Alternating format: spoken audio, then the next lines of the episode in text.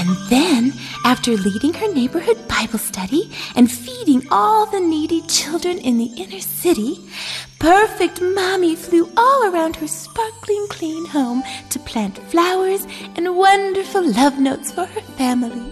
But she didn't stop there. Perfect mommy walked the dog, sang lullabies to the baby, and then gathered up Daddy's slippers and newspaper, waiting patiently for him to appear at the front door. Well, that sounds kind of like a fairy tale from way back uh, years ago. It's really not possible to do everything perfectly as a mom or a dad, is it? Uh, probably not. Today on Focus on the Family, we'll be sharing some insights and healthier perspectives on motherhood in particular, uh, with practical ways that you can find the right balance of expectations and priorities and self care. Thanks for joining us. Uh, I'm John Fuller, and your host is Focus on the Family president and author Jim Daly. John, I don't know if we say it enough. Moms are incredible. They I mean, are, that's the yes. bottom line. Moms are steady. They are incredible. My mom was incredible. I mean, she was a single mom after my dad and her divorced when I was five. She had five children under 18, and she worked two jobs just to keep it all together. Somehow, I remember Sunday nights folding laundry with her as a six, seven, eight year old. It was amazing. She just, she could do it. And now that I'm an adult with my own children, I'm going, wow, how did she do that? And there's so many moms in marriage doing well and single moms that are carrying a heavy load and mm-hmm. doing it as best as they can. And my heart goes out to you. I love moms. I mean, they just, that's it. My mom was that kind of mom. And I think the Lord created women for that nurturing and care. It's like they can give to the very end of their well and they'll give you the last cup hmm. out of that well for you if you need it. And that is the heart of a mother. And today we're going to talk about being that kind of mom. Here's an important observation from our guest today. She said, With motherhood, there is no stopping point. There's no clocking out, checking out, or leaving work behind. And as your kids grow up, the demands only multiply. And that is a statement, and you're going to hear from her today, Kari Kampakis. She is full of mommy wisdom. And I'm going to encourage husbands to lean in here too, because uh, your wife has this role, and this uh, this is going to be encouraging. Thanks for that reminder, John. And Kari is an author, speaker, podcaster, mom to four daughters, aging in range from 12 to 20 or so. And Kari has written a book that is going to be the basis for our conversation today called More Than a Mom How Prioritizing Your Wellness Helps You and Your Family Thrive. Kari, welcome back to Focus. Good to have you. It's great to be back. Um, let's get right to it. I mean, you're the mother of four daughters. At what age was your oldest when your youngest was born?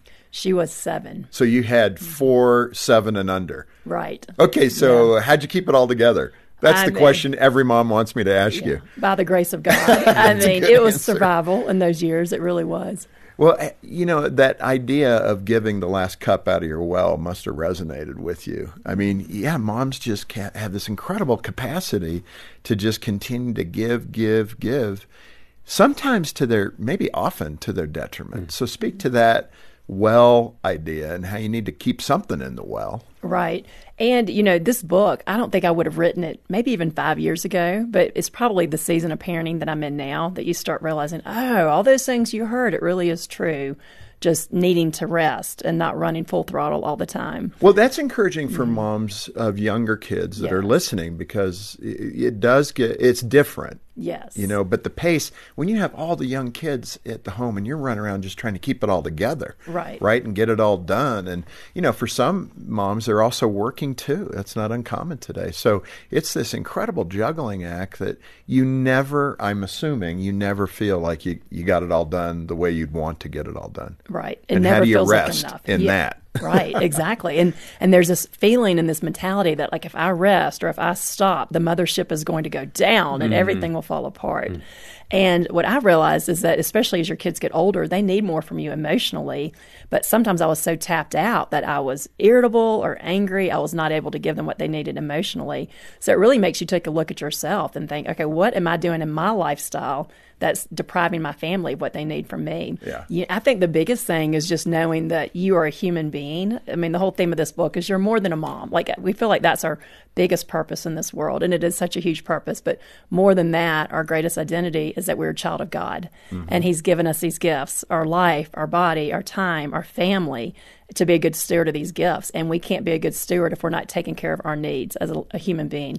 So the first thought is sleep, you know, making sure we're getting enough sleep.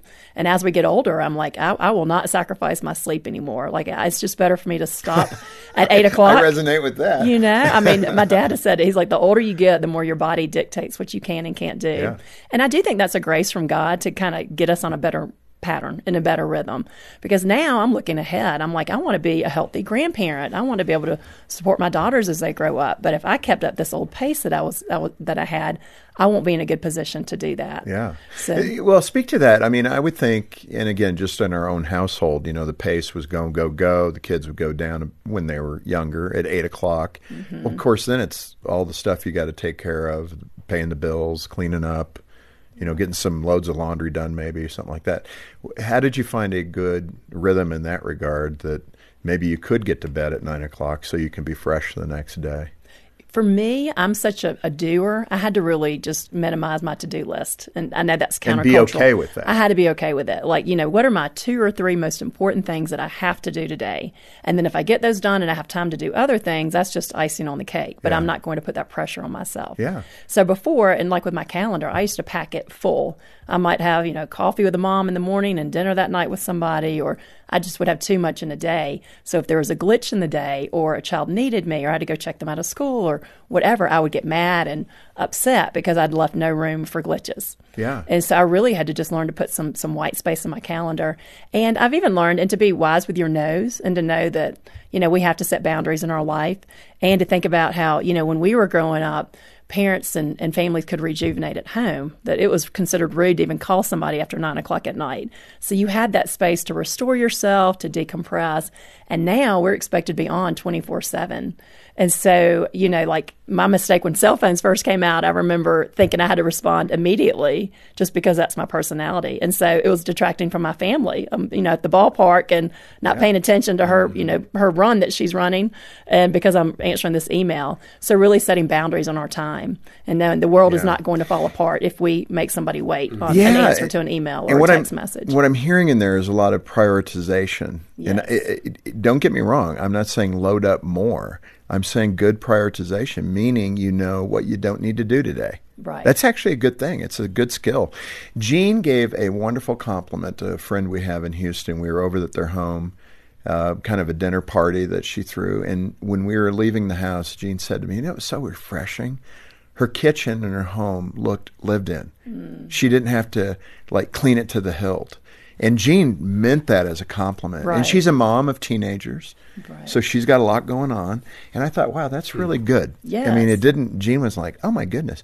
It just things were lived in and there were things that were not picked up and that's okay. Right. And moms need to be good with that. right. Exactly. Even if company's coming. Yes, exactly. loved because sometimes we're not getting those relationship needs met because we think everything has to be perfect before we can invite people over. And nobody cares. You Yeah. know, they just want to spend time together. that kind of pours into this multitasking thing. You know, I think Mm-hmm. guys, we get so much, uh, I don't know, good feeling out of our title or, you know, the fact, yes, I'm so busy. I had 14 meetings today and oh, you wouldn't believe how, blah, blah, blah, right? Right. And I think women to a degree, they kind of find that same ego stroke when it comes to multitasking. Yes. Women are good multitaskers. We multitask all the time. We do this, that. Uh, maybe not. right. Maybe you need to assess that. How do you view multitasking? You know, my, my thoughts on multitasking really changed. It was a few years ago when a mom was telling me that her brother's a psychologist and said that we're actually less efficient when we multitask. And you know, when your when your kids are little, I used to always say, "Mommy's not an octopus," but that's what I felt like. I mean, I was Wow. constantly What a multitasking. great word picture. But I was, I was like, okay, this child needs a sippy cup. this child's about to run out in the street. You know, like where's the baby? So you're constantly multitasking, and I think for a lot of moms, we don't ever get out of that mode, and so we're doing several things at once. But what I learned about myself was I was more prone to making mistakes when I was doing that. Like I would have a check that I didn't sign, and I'd send it in the mail because I was You doing did that too? That Yes. makes me feel better. Yes, I mean, but I'm like checking email the same time and working on a document. Like, oh, I can. I'm a. I'm on multitask, and so I've had to really like train myself to just be like, okay, one thing at a time. Focus on one thing at a time. And a friend of mine, I think this is a great example. She said that she has four kids like I do, so lots of laundry. And she used to, when she was putting up laundry, she would listen to a sermon from church. And she goes, I would put the laptop on top of my laundry basket and like go from room to room with this laptop. But she realized that she was missing key parts of the sermon that way. Ah. So she would put up the laundry and then she would make herself sit on the couch and just watch the sermon. Oh, interesting. Yeah, and I was like, that's such it's common sense, but I was like, but she's like that way I could really take it in and not be distracted. And I think that's a great example of not multitasking. We can be more efficient and really be more present in our lives than if we're trying to do three things at once. I thought you were going to say she threw the laptop into the washer, you know, with the laundry. Boom. Maybe that would have happened that she'd happen once or twice and you'd learn. But Yeah. uh, let me ask you: you point to the example of Jesus. This is always the trump card, right? Mm-hmm. But Jesus seemed to be wholly in the moment. Uh, you know, wasn't multitasking per se. Retreated for refreshment for. You know, to re-energize himself. So, what can Jesus teach the mom about, you know, managing the day? Yes. I mean, I think it, the Bible is just full of these instances when Jesus, especially before something big, like the night before he picked the disciples, he retreated to a mountaintop and just prayed all night long. And just, he had to set boundaries around his time because people needed him all the time. And just to remind ourselves, like, if Jesus could make time to rest, then surely we can too, mm-hmm. that the world will not stop spinning if we take a little time to rest. And instead, when we're ready to pour out again, we'll be giving 100% rather than 80%. Mm. But it is a fight, and you have to be very intentional because we live in a culture of unrest.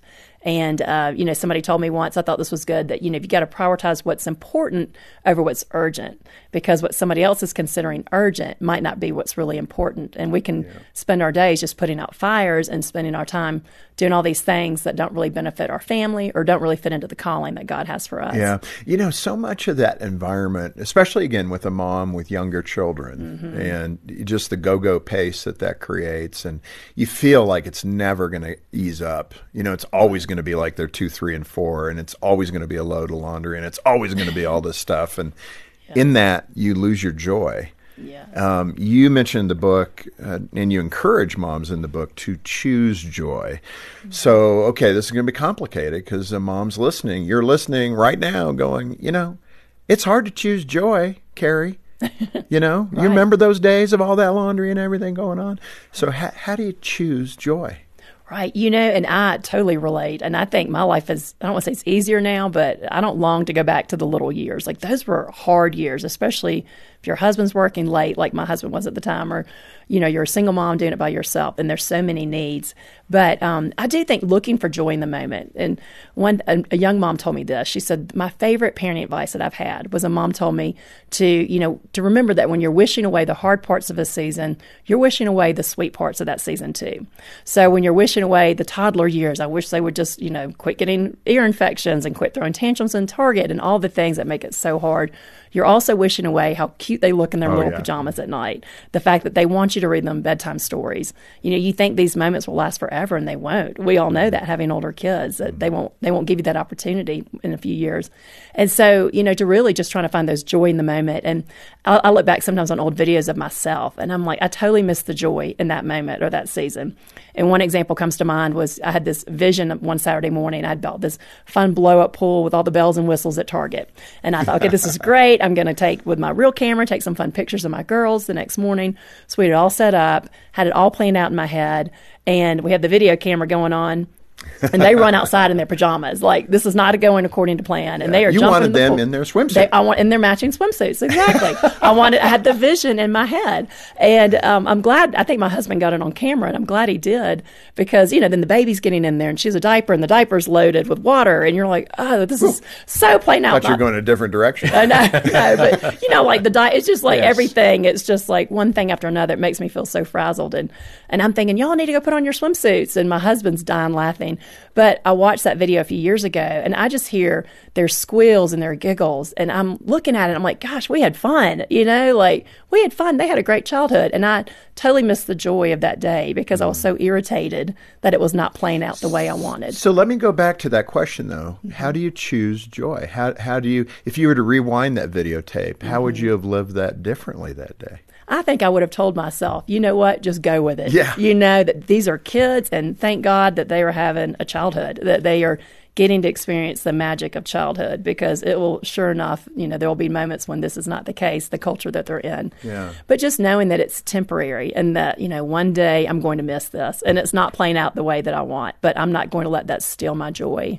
And for me, I have to remind myself that, you know, God is found in the present. And so many times we miss him because we're looking at the past or we're looking at the future. We want them to be easier. We think our life will be better in the future or we're dwelling in regret or something from the past and we're just not enjoying that present grace. And it could be a terrible day. Like I've had so many terrible days, but then I'm driving home and I see this rainbow.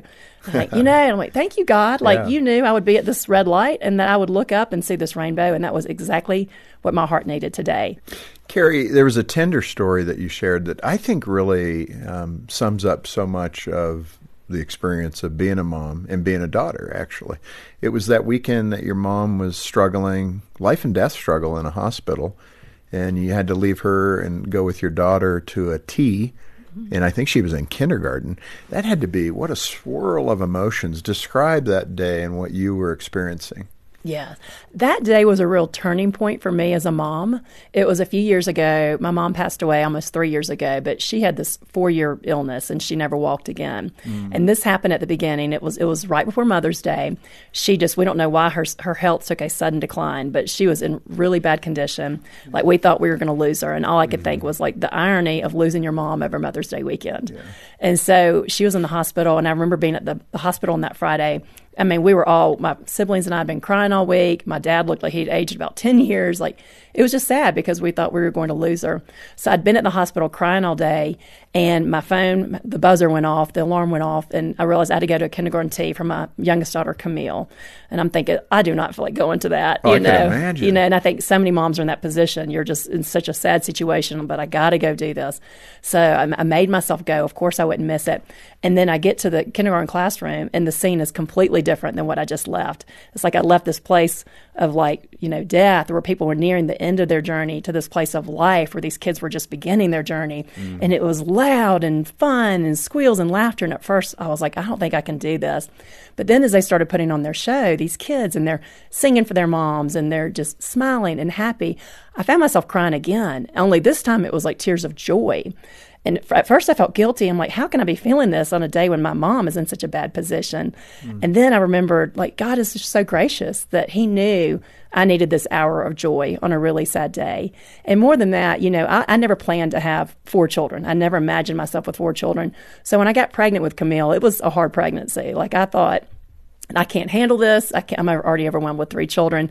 So I just found myself thinking, like, even when I was when I was pregnant with Camille, and I couldn't see the amazing blessing that she would be, God knew that He would use her on this day. He's used her in so many other ways too, but mm. it just made me give give thanks for His goodness. Like you knew that this child, I didn't have the foresight to pray for, but thank you, God, that she's part of our family. That on this day in particular, you would really use her to restore my heart. Absolutely. And the poetry of the day on mm-hmm. Mother's Day and your mom dying, you know, in that hospital eventually and then going to the party. Right. I mean, what what a an array of emotion for you. But to, you, you said it changed your life. Mm-hmm. H- how specifically toward your daughters thinking about the future, you know, that's a place you may be someday, right? That you will be. Yes, exactly. And it's just really, I think that was the beginning of this journey where I'm just at the age where I call the 40s big league stress. You know, like your people are going through major things, whether it's, you know, death, divorce, financial loss, wayward children, like so many things that can leave us just in a place of despair. And I find myself so often like, you've got to fight for your joy. And it might be that moment of joy, but you've got to fight for those moments and say, so many things are wrong right now, but this is right. And I'm going to thank God that this is right on, for today. Yeah. Um, but I think of the movie Steel Magnolias, which is one of my favorite movies. But in it, um, you know, the the woman, one of the main characters, her daughter has died, and her friends are consoling her, and it's Dolly Parton's character, and she says, "Laughter through tears is my favorite emotion." And I think you know God gives us that gift of laughter, and He gives us those moments of joy, and sometimes that's what restores our hope and keeps us going and moving forward. And I'm not saying we don't need to feel the pain and mourn and grieve, but also do it as people of hope, as the Bible tells us. Well, that's a good reminder. Um, describe the spiritual battle you want moms to prepare for, and how how do they prepare? I mean, it sounds like you're in a boot camp. All right, girls, here's what's going to happen. But what what does that spiritual battle look like, and what do women, moms particularly, need to prepare for? Yeah, I think moms just need to know that, you know, we live in a world of good versus evil. And what God wants, we have an enemy who wants the exact opposite. And I often think the Greek word for devil is diablos, and it means the one who divides. And my husband and I even talk about this in our marriage that sometimes when we're like irritated with each other or having that thought process that's taking you in a negative place, we have to tell ourselves that's the devil getting to us that to really fight and so i think that as moms to know that to be, it doesn't matter if you're just walking one step ahead of your child in faith that you can be a powerful prayer warrior for your child and for yourself too, and to mm-hmm. know that it is a battle. And we know that God's going to win this battle of good versus evil. He's going to come out on top, and that through Jesus we are conquerors, but it doesn't always look pretty in the process. And just know that, you know, sometimes we're barely hanging on, but we're still in the fight. And just to keep going, and like you said, surround yourself with them, with godly people, people who lift you up, who give you that, that glimpse of joy on a really hard day, just remind you that God is present um, and just praying for the Holy Spirit and the help of the Holy Spirit to to get through these battles that we're fighting. Yeah. You know, Kari, moms can ah, they can just carry so much inside that mm-hmm. is never really revealed. You know, they're just carrying all these burdens for their children, for their marital relationship. Then you have single moms who, you know, that has blown up and they're trying to carry the load, be mom and dad for their children. And it's just such a variety of things that are occurring for that woman. You encourage women not to feel like victims. And that's a very easy place for people to go, men and women, you know, mm-hmm. but we're talking about women today. But the one who doesn't have the marriage she thought she would have. And therefore, her parenting is more difficult. And, and now I become a victim of my bad marriage because I'm having to carry the load of so much. My husband's disconnected, he's not engaged with the kids. And that may all be true. Mm-hmm. Um, how do you encourage a woman not to be a victim, and what power is there in that? You know, I think the power for me, what I'm so aware of, especially the ages that my girls are now, they're teenagers. And when my mom passed away, I had so many memories from my teenage years and my early 20s. Like that was the flood. And I think it's because, one, you're you're present with them still a lot. And also, you're in a place mentally where you're really taking it in. So, when I'm going through a challenge or a hard time, I'm so mindful of like, okay, this is hard, but I'm creating a blueprint for my daughters to follow. Mm. And we have no idea, like, our poor children and our grandchildren, like, they're facing way bigger challenges than what we've faced in our life. And so, we're really preparing them for that. So I think as we look at our challenges, are like, okay, what do I want to model for my child? And I'm not saying don't show them that like I'm stressed today, I'm anxious, but you know, but really modeling for them what we hope that they will do in their life because they're going to have challenges too. And the way that we are coping with ours today sets a blueprint for that. Yeah. And you know, and I, I think it's so important because working with teenagers, like they just see perfection all around them. And I think that's the source of a lot of discontent and anxiety is they think their life is supposed to be perfect or they're supposed to be perfect and and it's just not that way. And so it's like setting that example of like, okay, this is not a perfect situation, but we're going to do the best we can given these circumstances. Yeah. And trusting God to work with that. And I mean, I think so many people you meet that they are passionate about something. It's usually because of a void in their life.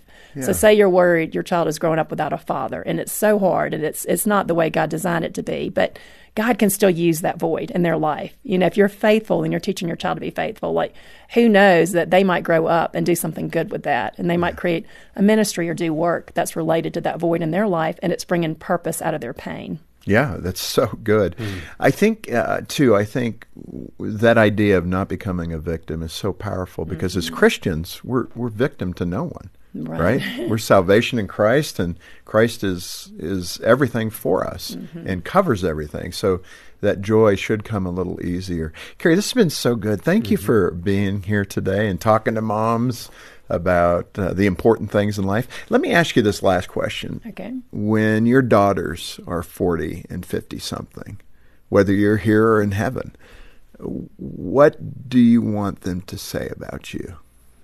Ooh, first thing I want them to say is she tried. she tried. she tried hard. She tried, knowing what she knew at the time. She gave her best, and she loved us. I just want them to have no doubt mm-hmm. that I love them, and I would sacrifice my life for them, and that they were worth that.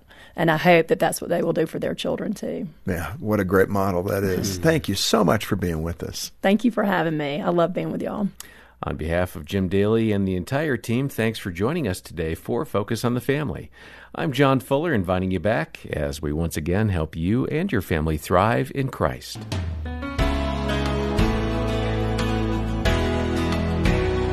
I love the title of today's program Moms Are Human Too.